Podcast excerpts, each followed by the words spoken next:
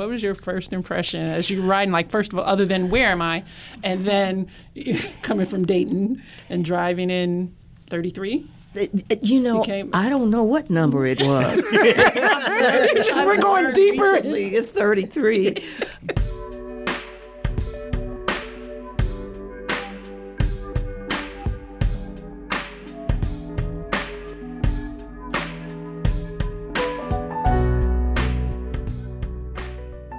Welcome to the 457 SEO from WOUB News, a show about stories, information, and observations about Southeast Ohio. I'm Atish Baidia. I'm Susan Tebben. I'm Aaron Payne. And I'm Allison Hunter. And in this episode, we're dedicating to spending the whole time with one woman who's also a mom, a wife, an educator, and ambassador of sorts in the midst of a transition, one that the Ohio University community is making with her. Mrs. Deborah McDavis, the now I've been saying this, the FLOTO, the First Lady of the Ohio University. Oh, wow. How are you? I'm doing just fine. Thank you for welcoming me here.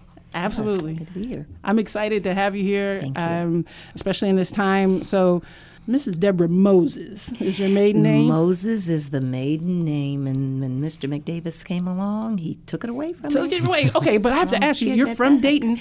Yes. Are you are you kin to Edwin C. Moses?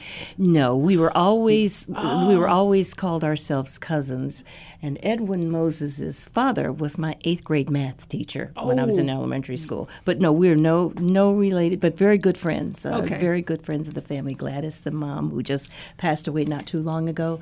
Uh, very very close, but uh, no relation. Mm-hmm. Oh, there Yeah, were a, the a number of Moseses. Moseses in Dayton. okay, so correct, for those who don't know, hurdler, Olympic hurdler Edwin C. Moses. Ah. So Edwin Moses, right. yes. Has a street named after him. That's Dayton. right. He's from Mhm, Dayton. very so.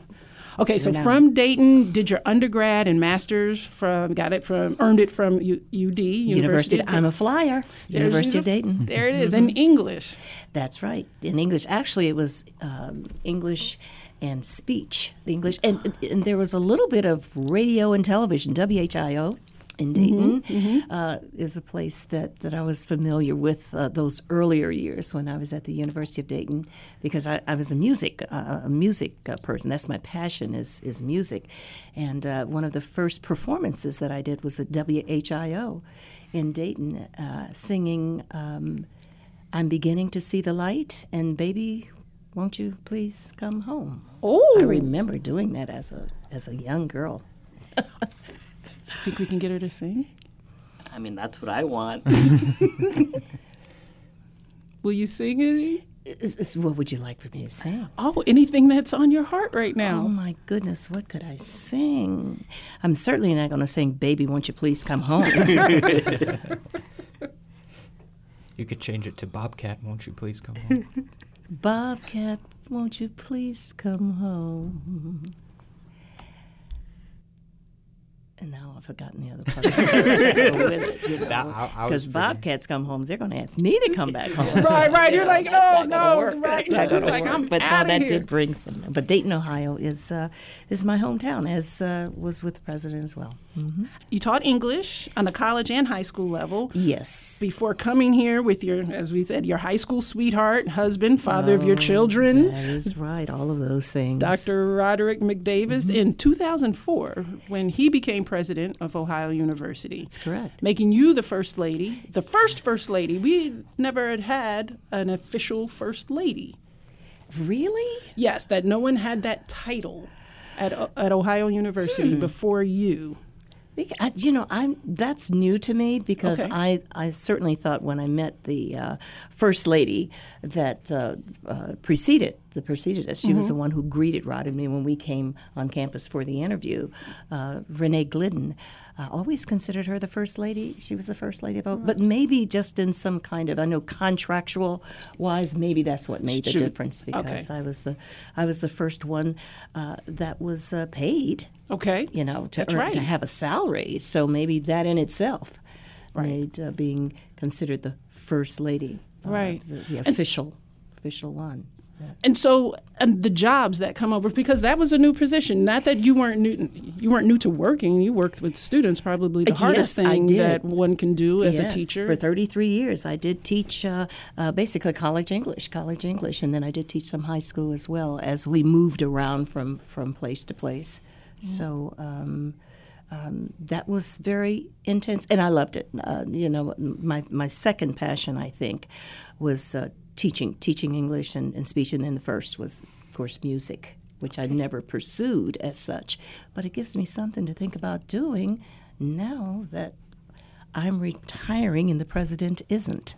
yes, because we're going to get to that. Because I'm right. Because I'm very curious about that. Yes, indeed. I'm ready to talk about it. too. Okay, okay. Well, okay, well, okay. So I'll hold that off as a tease for a second, and then, but because of some, as the official first lady, and the duties that included, well, well tell me, what did you do? You know, what does a, you know, I get that question. lady So, what does a first lady do?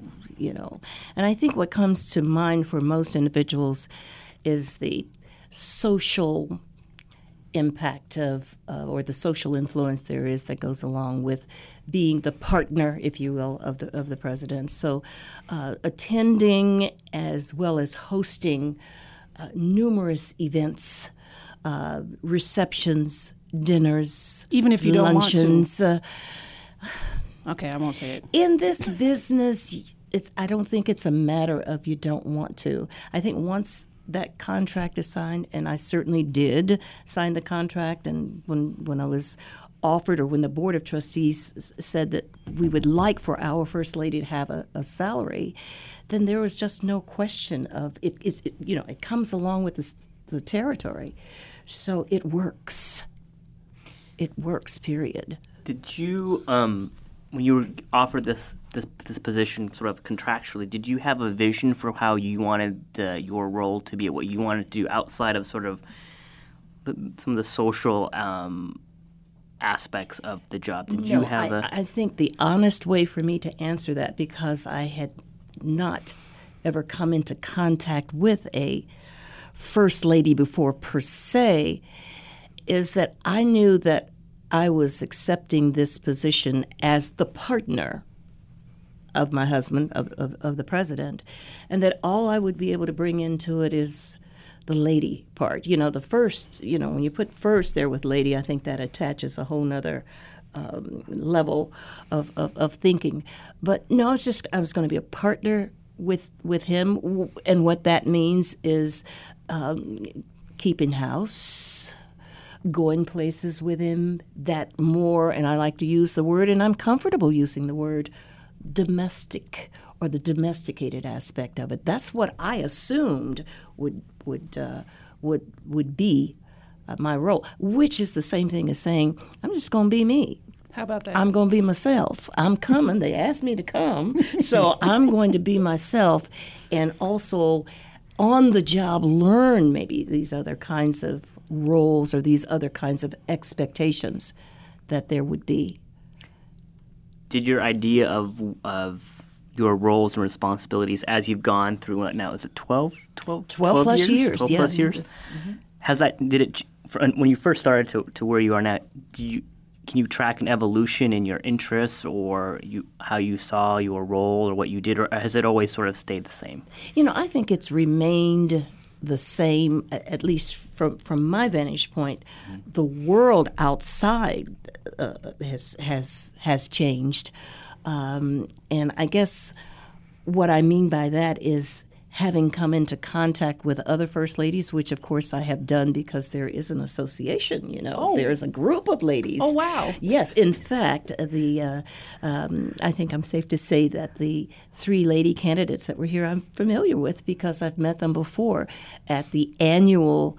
Um, it's called the Association for Public Land Grant uh, Universities Chancellors and Spouses Partners okay. uh, you know, so I, Right. you know, we meet every year. So I had already met these met these women who are from every college and university in that's a land grant university uh, in the in the country. So having mingled with or met with those individuals, I certainly have become more um, uh, knowledgeable about what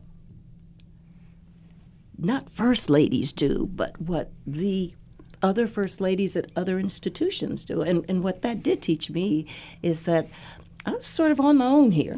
I sort of, well, and I mean, I sort of carved out my own mm-hmm. because nobody gave me a book that mm-hmm. said, and that gets back to originally what you said about, you know, you, you know, maybe I was the first first lady, and nobody really gave me anything that said this is what a first lady does or is expected to do, or I sort of just fell into it, and I see that it's worked very well with just being what my perception of being the partner with my husband is, and that's you know th- that's been um, heightened, I think, as time has has gone on, but uh, uh, certainly the social aspect of it, the traveling, the, the, the going, and the, the hosting uh, is very, very time consuming.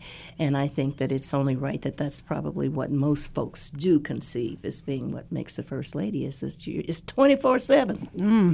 24 7. On the weekend, I'm going to get some weekends. I'm going to get some weekends left now right. back uh, because they're all gone when you have. Um, championship games to go to or events such as the marvelous week we, the event we had this weekend with the martin luther king um, brunch uh, always happens on that holiday that every, you know most people say oh we're off today. No we're on. You know we're on. So uh, it's a commitment that is um, that does not let up it's a commitment that's, that does not let up. And I think I fell into it really, really well. And as long as I had my partner beside me, and as long as he had me beside him, it worked. I know that's right. It worked pretty well. Some of what you did, you worked on boards. eh, When when folks ask me what kind of boards have you served, I had never served on a board in my life. You know, after you teach five classes of English with thirty students in each class, you know, you don't have board time, Right. You know, all of those years. But I had never experienced serving on a board, and the first one was the Foundation for Appalachian Ohio. That was the first board that I uh, that I did become a member of, and I think I was there for seven years. Seven years, but Health Recovery Services was my pet. If, if anyone were to ask me, what would you do? What would you have established as a first lady to to take on as your project, as your thing? It would be working with the drug and the alcohol uh, communities. And um, that's what HRS is, the Health Recovery Services. I served on the board for eight years there, eight, almost nine years, uh, and um, discussing all of those kinds of things that have to do with addiction. Addiction. What draws you to that that kind of work? Having a family member, a close family member, who's addicted to cocaine. And so the president and I were very, very much involved in understanding, trying to understand how to cope with that during these years that we were president and first lady. And I must say, the, the Athens community has been, um, and, and, and unless one is involved in or is uh, or unless one has someone in his family or her family that um, has this addiction problem you know you really don't know who to go to who to talk to where to be. And of course the Hel- health recovery services was a good outlet for us but rod and i attended al-anon meetings every tuesday night so that we would be able to come to grips with how to help our loved one with his cocaine addiction. And that went on for many, many, many years. It was really getting going about the time we came, here, 2004. And I must say, our dear loved one is uh, two years sober now. And a great deal of what has allowed us to remain strong with all of the work that we have to do at the, at the university is being a part of the Al Anon community in Athens, Ohio. So that too kept me very much interested in serving on the board, uh, so that uh, um, when it when it came to state and um, legislative policies and so forth, that you know that uh, influence uh, where the monies are going to come from to, to, to help you know the opioid situation which is going on all of those kinds of things came to light for me during the uh, times that I served on the board here at HRS I actually, my whole main beat is covering the opioid epidemic and recovery efforts. So I have a few Yes. questions. Uh, the first, um, you talked about your pers- personal experience. Yes. What going through that? What would you offer to someone else that has a uh, has a loved one that is suffering through addiction, and how maybe offer some advice as to what you did that somebody else could recreate? Well, the first thing one does is to be supportive of that loved one. You know, it's easy to want to abandon someone when he or she's involved with with illegal drugs, um, serving time in in jail, and all of those those kinds of things. You know, one of the decisions you have to make as a family member, uh, as a relative, is to either stick by that individual um, uh, to a certain degree or either back off, you know, which some people do completely. So, uh, you know, the, the, the first thing I'd say is don't lose hope. Don't lose faith. Stick with them. And then I think right after that, I would say find this group of individuals who is experiencing the same that you are And, you know, when you think you have it, oh, this, you, you think you have the worst situation. You just sit amongst others who can tell their stories, which is what the Al Anon group uh, was all about for us. So, um, a- and you know, you, you have faith and you have stick to itiveness and you hope that one of these days that addictive state is going to be. Um, uh, that's going to not disappear, but it's going to improve over time. It's going to get better. And for us, knock on wood, it has uh, it has it has done that. And we've been very outward too. About one has to be very careful with that because anonymity is a very important thing when it comes to attending groups. But how anonymous could the president and I be Right. when we were in a, a meeting with others? But you know, there was part of that that was good because others saw that you know there's there's nothing to be embarrassed about here. This kind of thing happens to to a lot of people, to everybody. So let's share. Let's share the stories that we have so that we can all um, uh, try to figure out what we can do to get through this thing called being a family member of a person who's addicted to a serious, serious drug, drug problem. Um, while you were on the board, what was something or some things that you learned about uh, addiction in Southeast Ohio that caught you off guard or maybe surprised you? when when we left Virginia, we were just beginning to be. Uh, we were in Richmond, Virginia. We were just beginning to be aware of the problem that our loved one had. Uh, so there was nothing that was surprising. I think that coming to Southeast Ohio, we could hear, or being a part of uh, Health Recovery Services, and it has such a wonderful s- staff and the- the director there there's just so much more of it.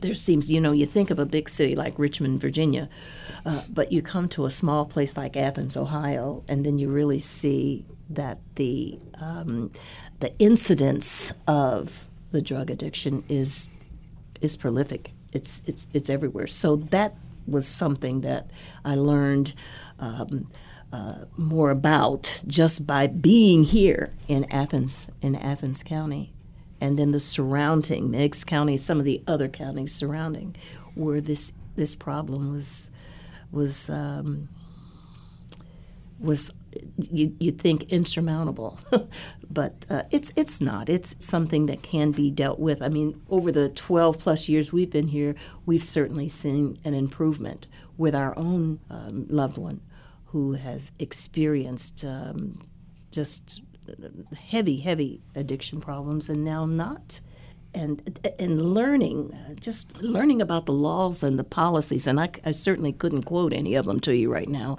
but uh, when, even when the governor himself, Governor Kasich, involved in uh, the policy making from the standpoint of the state and from Ohio, you realize how many people do have their stake in the um, um, in the concerns about doing um, something to help those who are caught up in this drug addiction cycle.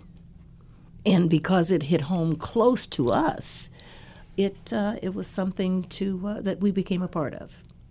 That it became a part of us. Congratulations on for you and your family. Yes, yes, it's a Good. family struggle. It's a family affair. It's a family struggle, and when you realize that there are other families that uh, need to. Uh, uh, that are that are just experiencing it for the first time, and they, they need to be able to talk to and meet with other families who are going through the same things, so that they can learn how to handle it, learn how to live with it, learn how to back off of it, and all of those other things that go with just dealing with this horri- horrific situation of addiction.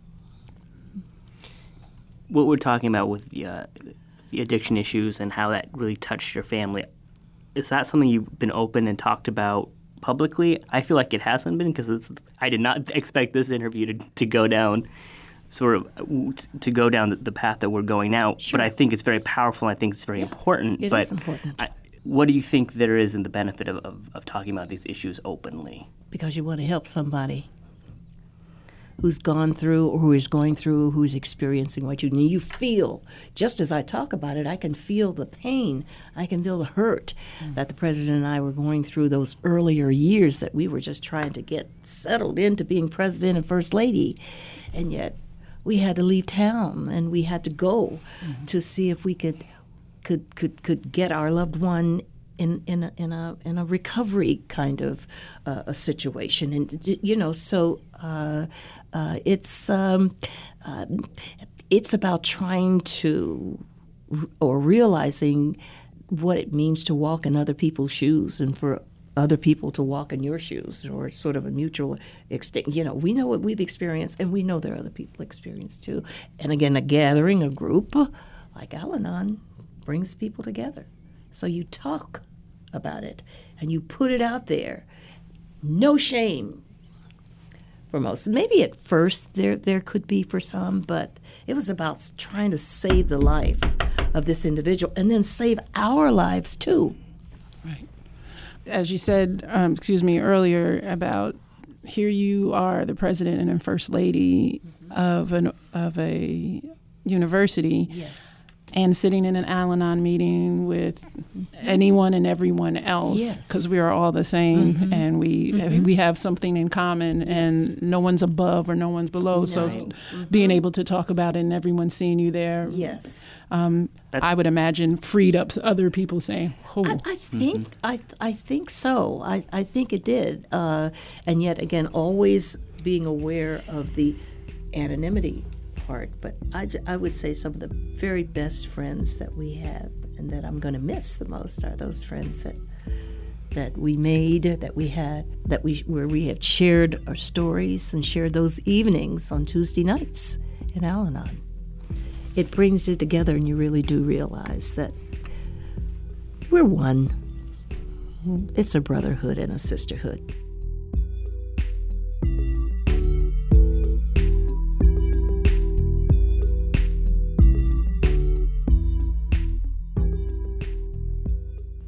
Okay, we're going to take a short break, and when we get back, lots more with Mrs. McDavis. I have to admit this. I've never admitted this any place, so this is a first on me.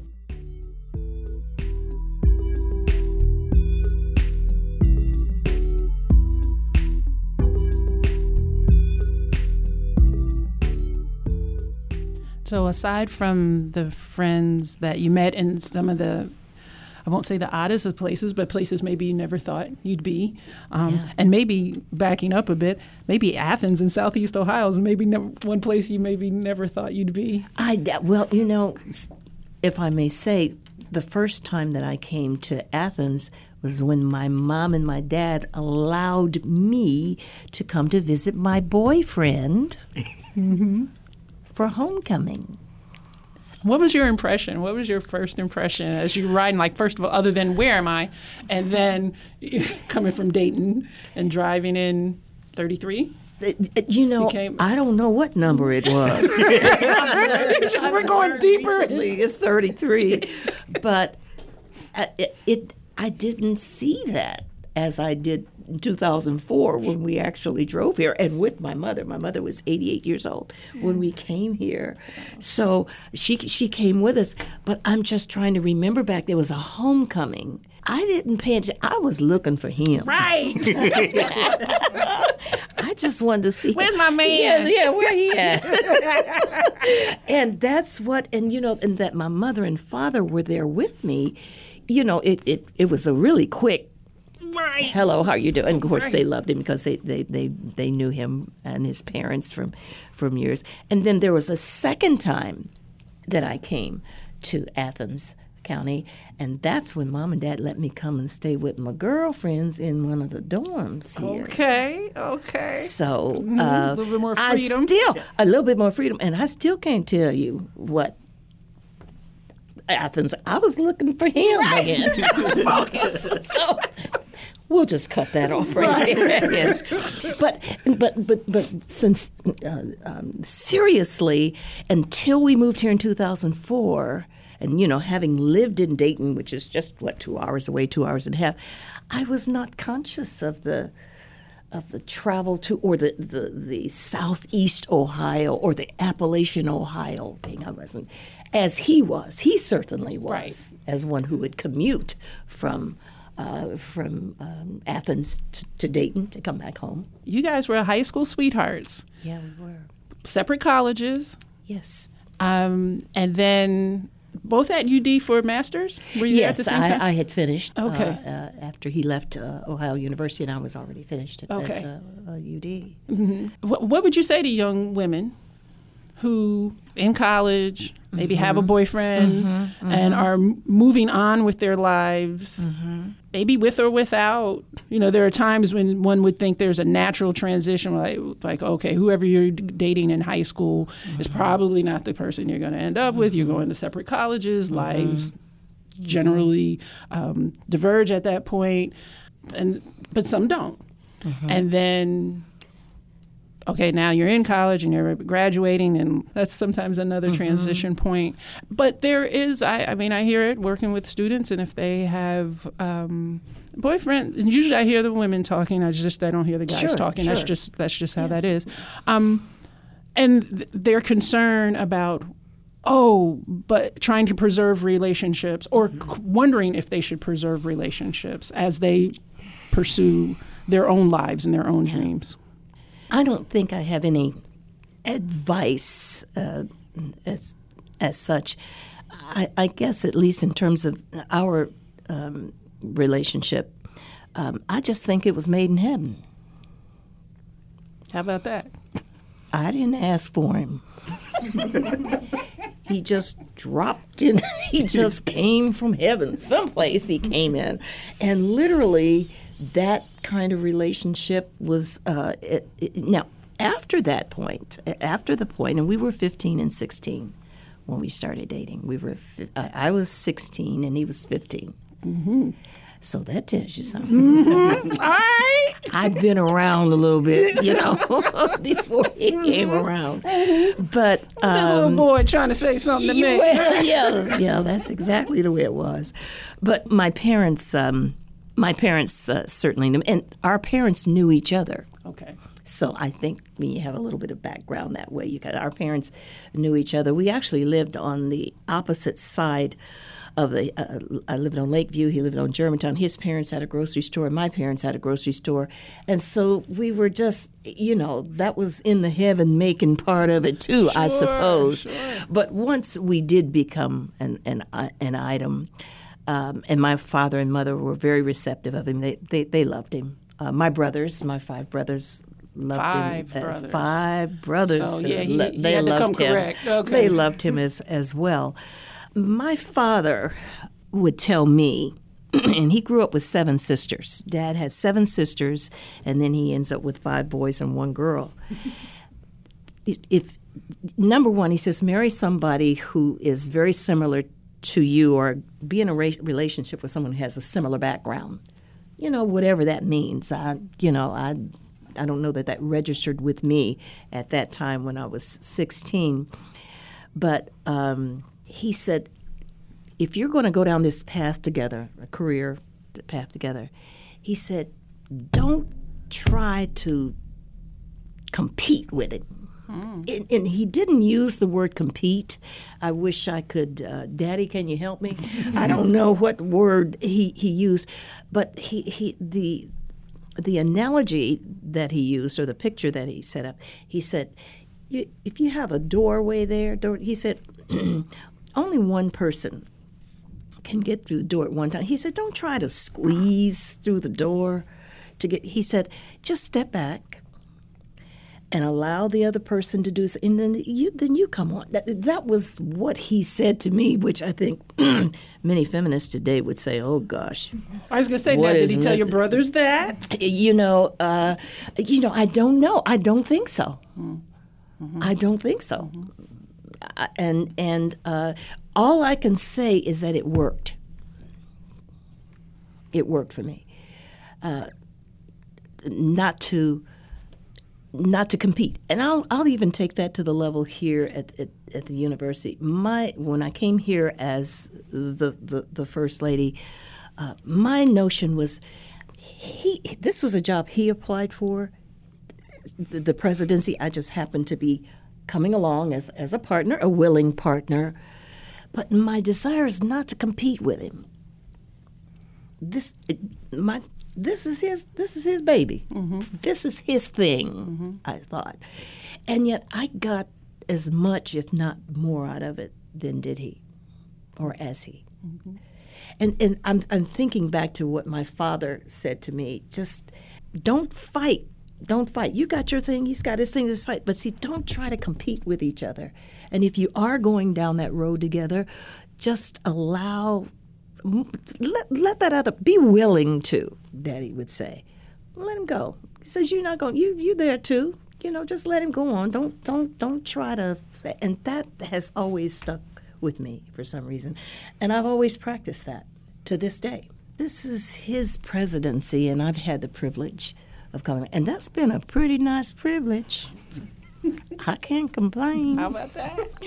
you know and I, that's the, that's the part where i excuse me that's the part where i can hear my father saying see i told you.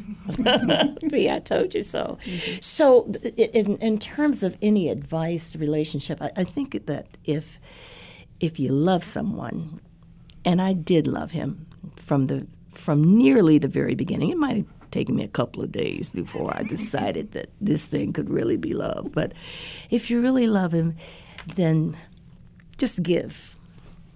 Just give and you get you get in return what you get. And it's and it's been that way for the two of us.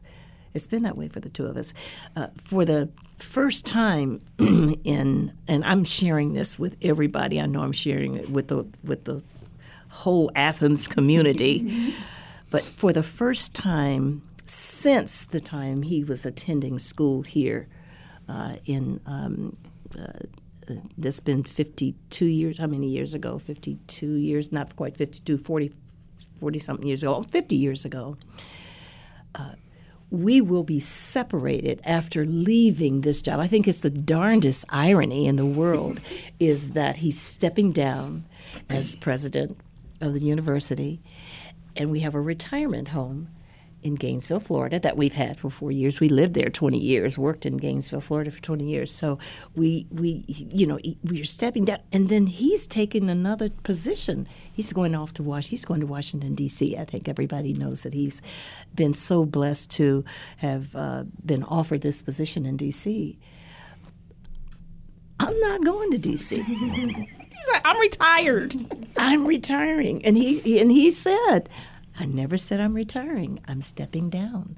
And sh- he's stepping down. So for the first time, we're going to be living apart. And I think this will be a challenge for us, except that he's on the road all the time anyway. You know, he's been on the road. He's been on the road traveling a lot since in in this in relationship. But this is going to be the first time he's he's going to actually be living apart for me. I'm going to be down there in that pretty little house, you know, Feet our up. retirement house, and playing my piano. He he did he he bought me a baby grand piano last year uh, for Christmas, and of course that's my passion. Music is my passion, so I'm going to be on that piano. So I'll sing a few songs to him, you know, along the way, but um, he's going to be in uh, Arlington, Virginia. He's got an apartment in Arlington, Virginia, and he's getting ready to start this new position March the 1st. Right. But you're like, I'm retired. I'm going to be I'm in retired. Florida. I'm retired. Excellent. You know, How excited are you? So I, I, I, it's time. I'm 60. We're both 68 now, and I'm. I feel 68. I think more than he does. How so? I think he feels maybe 48, 38. Okay, we can go on back 28. But I feel 68.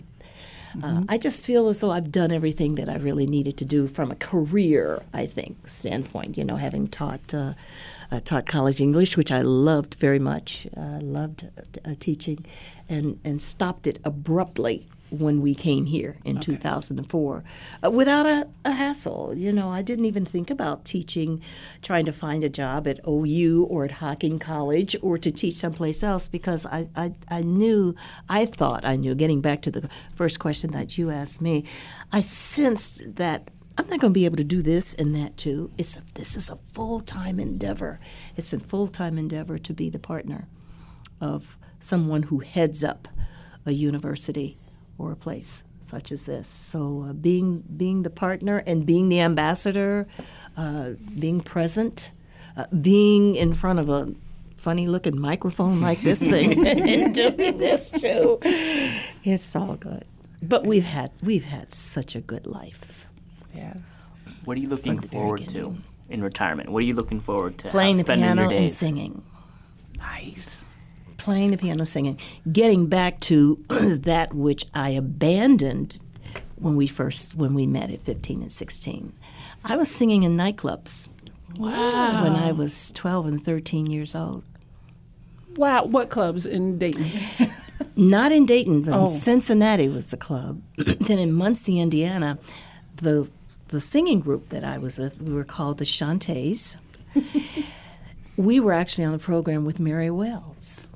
Really? That that was that was back in the day. Big deal. That's been a long, long time My ago. mom was in a doo-wop group, did- the was she the Chantels. doo-wop? Yes, they were the she was the Chantels. Chantels. Well, we were the Yes. Shantays. the Shantays, the Chantels, and the Shan- Right, It- everybody It, was. It was. I mean, that was my life uh, as a as a person who had studied um, vocal and then learned the piano, play the piano too. So are you just going to be singing it and playing at home, or are you planning on going out? At first, I'm going to play at home because I got to get these chords. You know, I got to get them. They've been out Mm-hmm. of practice for a little while, but no, I church Okay. because I always did sing in, in church, and I came up in Lutheran church. Uh, it was the only African American Lutheran church in Dayton, Ohio, and so playing and singing in the church was there. And usually, when one would think about singing the church, you think about the gospel. Uh, yeah, the gospel was sort of there too, but not in a Lutheran church. Lutheran church is not so so gospel, but hymns, the hymns, which I I, I just love. Uh, so I plan to have that as a as a um, as a starting point uh, to to sing in the church to join the choir, which I never did here at our at our Christ Lutheran Church here. Never joined the choir. Just didn't have time. It seemed to me I didn't have have time to to, to do that. But I literally want to to sit down and sing and play and hone my talents again. Ni- Any nightclub performances, perhaps? You know, I don't know. It, I, I don't think nightclubs. I, I I don't know if you all were here when when um, uh, Maestro, I have to call him Richard Syracuse.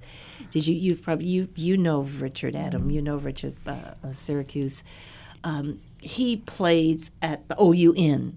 You know, anything I, I'd like to, and I did that in Arkansas, by the way. When we were in Arkansas, I played and uh, and sang at various uh, um, like hotels or motels or places who were putting on uh, programs that that just to sing and play, How neat. to sing and play. Okay, we're going to be coming. I'm. I'm going to Gainesville to, to listen Yeah. Yes, yes. Yes, so. I've got to practice for a couple of years, and then I'll then I'll then I'll do I, then I'll do the big thing. But no, it's, it's just singing singing to my heart's desire. That's beautiful. Yeah, That's, yeah. that's what retirement should be. It should be. Yes, it should be. Yeah.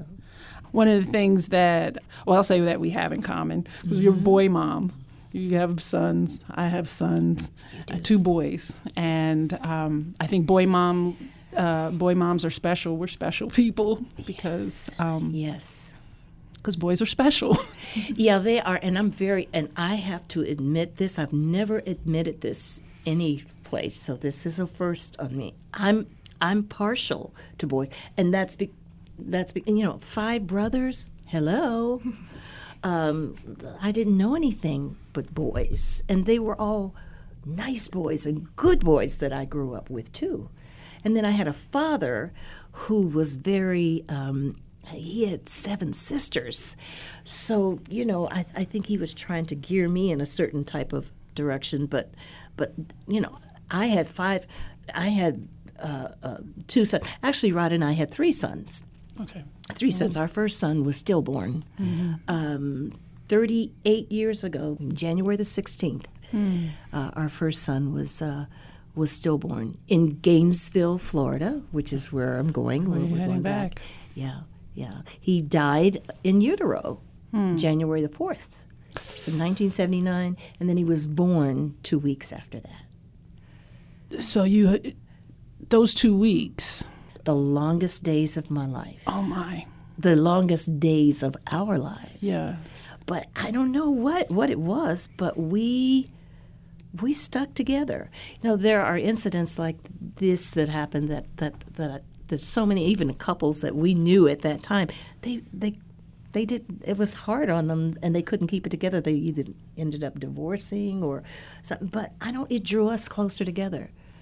That's where that heaven part comes back in. You know, Right. somebody schemed all this stuff and put us together so that we could Get through the, good, the hard good parts. experiences that we had. Mm-hmm. So I learned to live with death. I put it that way. I learned to live with the death of, and his name was Rod. He was named after his papa. He was named Rod, and he that rascal would be 38 years old if he were living Wow. today. He'd be the big brother of Ryan and Tony, who are the other two, 36 and a 34 year old. So boys, you know, you brought that up about boy. I'm just sort of you know, I, I know what to do with a boy. With a girl, I don't know if I know what to do with a girl, but I know that I'm looking forward to having some grandchildren Okay, one of was- these days. uh-oh. So, Are you, what a- are you on your sons like so well, so when I'm not on them, but kinda I'm hoping. Drop, dropping hints. I'm hoping one of these. All of our friends have grandchildren. Just today, the just the board of trustee chair just told us he has had. Uh, we heard about the little boy grandson he had last year. I think little Sam, I'll call him, is uh, I forget how old. But now he's got a little Isabella. We don't have anything yet, so that's the way I could get to my sons to say, you know, everybody's talking about their grandsons, kids, you know. So, but neither one of my boys are. Are one is in kind of a relationship, but uh, the other one is just busy. He's Okay. just busy doing his thing. Yeah. As I do listen to our colleagues, who do talk about and show us the pictures of your grandchildren, there must be something very, very special about being the grandparent that we cannot yet grasp or feel.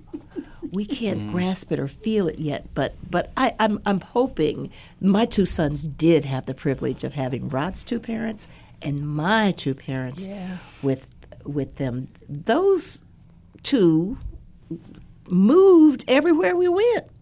did they My parents specifically did. You know, they uh, all four the McDavises and the Moseses moved to Gainesville, Florida wow. To have that so that they could be with but they had others. I mean my, my parents already had with the five boys that are older than me. Uh, you know they had others but for some reason they decided to come to to gainesville. So they resided in gainesville. And then when we went to arkansas mom and dad now rod's parents wanted to stay in the sunshine state. I know that's right. my parents went to arkansas then they came back to gainesville then they went to Richmond, Virginia when we were in Virginia. My parents just went everywhere. everywhere we went. So our boys really have had, they know grandma and grandpa Yeah. very, very, very well. So that's going to be another thing that I'll do. I'm hoping within these retirement years is become a grand. Put on the pressure. become a grand- Tony and Ryan. Yes, yes, yes. And I don't mind being called grandma. Okay. Or granny, just Is whatever of it your is. name? There's none of these little cute little memes and, and, and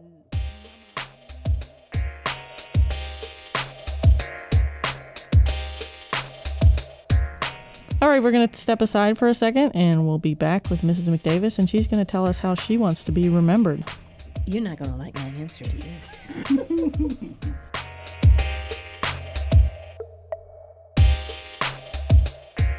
I, I do want to ask um, about um, to you because we all mean to different. Our, our, we choose our identities and all of that. But what does being a black woman in America mean to you? Oh boy. The last question. You gotta ring it in there.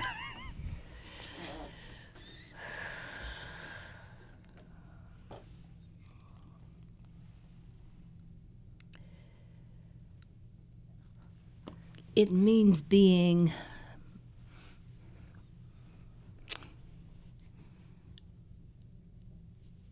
something that I'm always conscious that I am. I'm 68. I've never awakened and not been conscious that I'm black in America.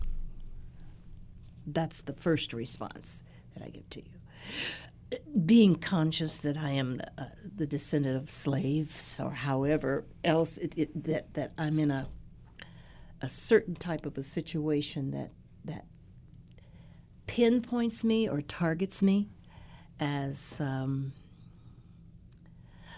a visitor in my own land or in this land. Um, so, so the the woman part, uh, I'm not, I'm not relating to that so much or responding to that so much as woman as I am just as a, as a human being, as a person. It means that I am well aware of how I got here. Um, uh, from the from the way back when time, and that it it is it is in it is on my brain, in my conscience, and it's not a problem except, and when I mentioned the first son that I had, that I let go early. I mean, I let go easily. I let him go easily. I realized that when Ryan, who came along a year after the, the baby, the first baby was um, stillborn, and then Tony came two years after that, that when those two boys were born, I cringed. That when the doctor said, You have a son, you have right, he's a big boy, he's their son. I hurt on the inside because I said, My God, how am I going to raise this child in the society I live in? And it's, I don't, you know, going through childbirth and thinking about all of that stuff. And then when I had Tony, the same feeling. How, it's almost as if I had to take a beat. How am I going to manage this? even then, that's 38 years ago and 36 years ago, uh, 36 years ago and 34 years ago, I was conscious of my being black and living in America. Not so much being black and being a woman, a black woman, but just being black and living in America. Um, it's a certain uh, it's a certain status that you have that you live with. It doesn't mean that it's bad or that it's good. It just is. And I'll end by saying I've only been in one place in my life where I did not wake up in the morning and I was not aware that I was I was unaware that I was black. And it happened in Malaysia. Hmm. That gave you know Univer- Ohio University gave me the opportunity to travel abroad. I doubt that I'd ever been anywhere out of the United States had I not traveled to. You know, we've been to Thailand, we've been to uh, uh, Beijing, uh, uh, just we've been play- Malaysia.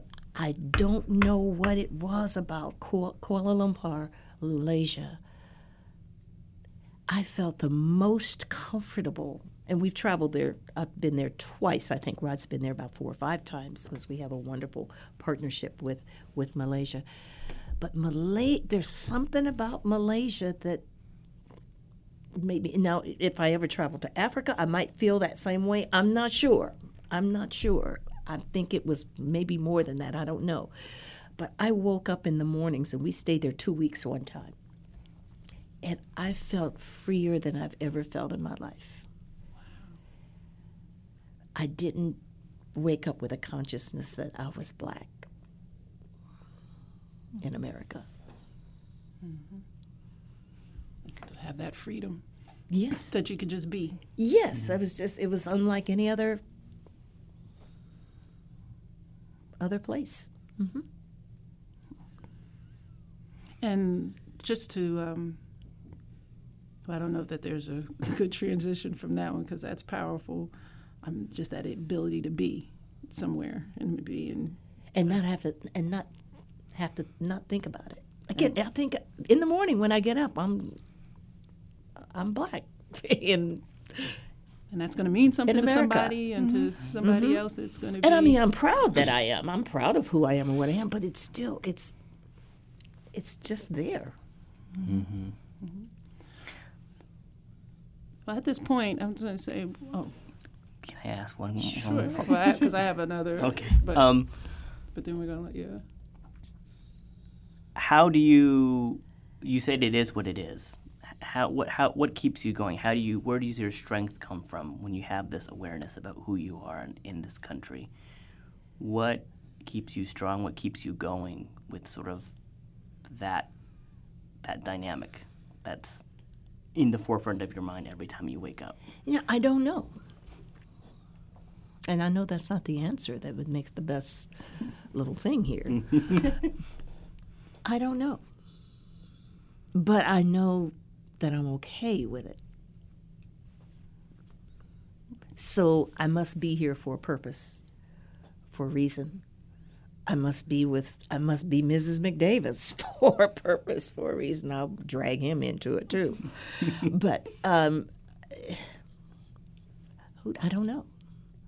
I, I, I keep going. Maybe the answer to that is what keeps me going is being the daughter of Mary and Clarence Moses. My parents, they were remarkable people.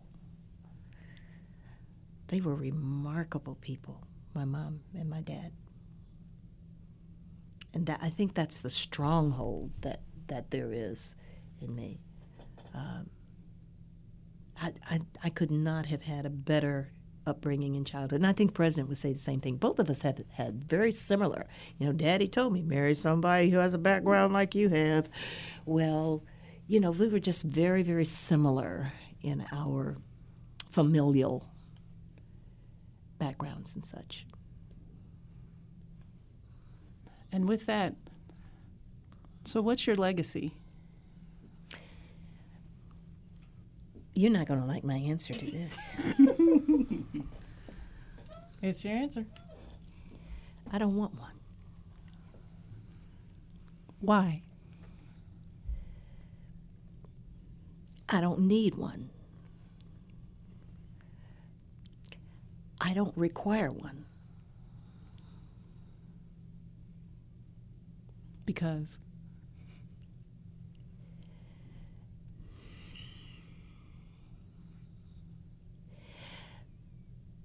Because there are some people who expect that I should have one.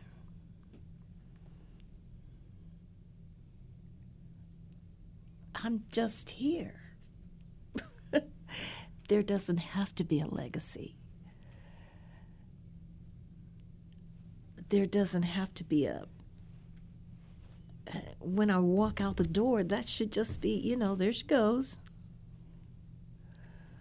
And yet I know at a university there's there's something that that people feel as though they have to have, but I it, if I have to have a legacy, you give it to me. I don't want one. I don't require one. Don't need one.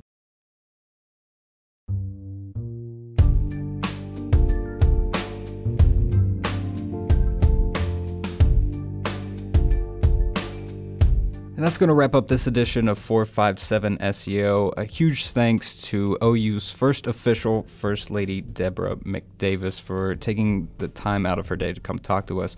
457 SEO recently on iTunes and Google Play. You can find us by searching 457 SEO. I did it myself, real easy. It's the only podcast named 457 SEO. So very easy to find. All the episodes we've done thus far are on there.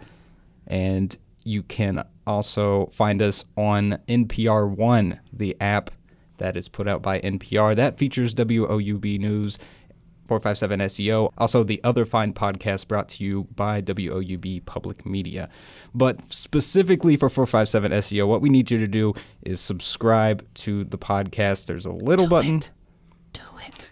Do it. There's a little button that says subscribe. You hit that, it'll automatically give you all of our episodes when they come out. Also, if you could give us a review, there's a section there for that. Five stars, we're looking for five stars. If you give us a five star review, you will get a personal shout out on 457 SEO at this part of the podcast. So remember, five stars, and then you can say whatever you want as long as it's constructive. Right. We are looking Be for kind. be kind, but we are looking for constructive criticism. What do you want this show to be? We want your input. You can also give input on the show on social media, on Twitter at WOUB News. On Facebook, you can find us at WOUB Public Media. And whenever you make a comment about this show, make sure you use the hashtag 457 SEO. And that's going to wrap up this edition of said show. Our music is done by Nathan McGuire. Big thanks to him. Our producer is Adam Rich behind the glass, making sure we sound good. Producer Adam. Producer Adam, and I am Aaron Payne. I'm Susan Tebben. I'm Atish Baidia. And I'm Allison Hunter. I want to be Mrs. Deborah McDavis when I grow up. Thanks. See ya. I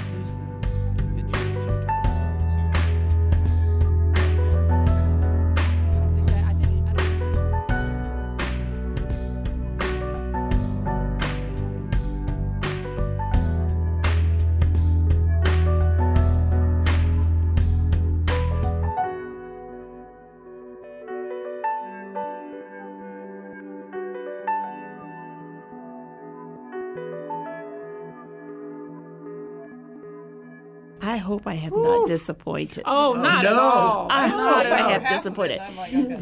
But you got you've got as much from me in terms of bearing my soul Thank you. as anybody has in these so much. 13 years. Oh, and I excellent. felt very comfortable doing it. And it's probably because I'm on my way out. Right.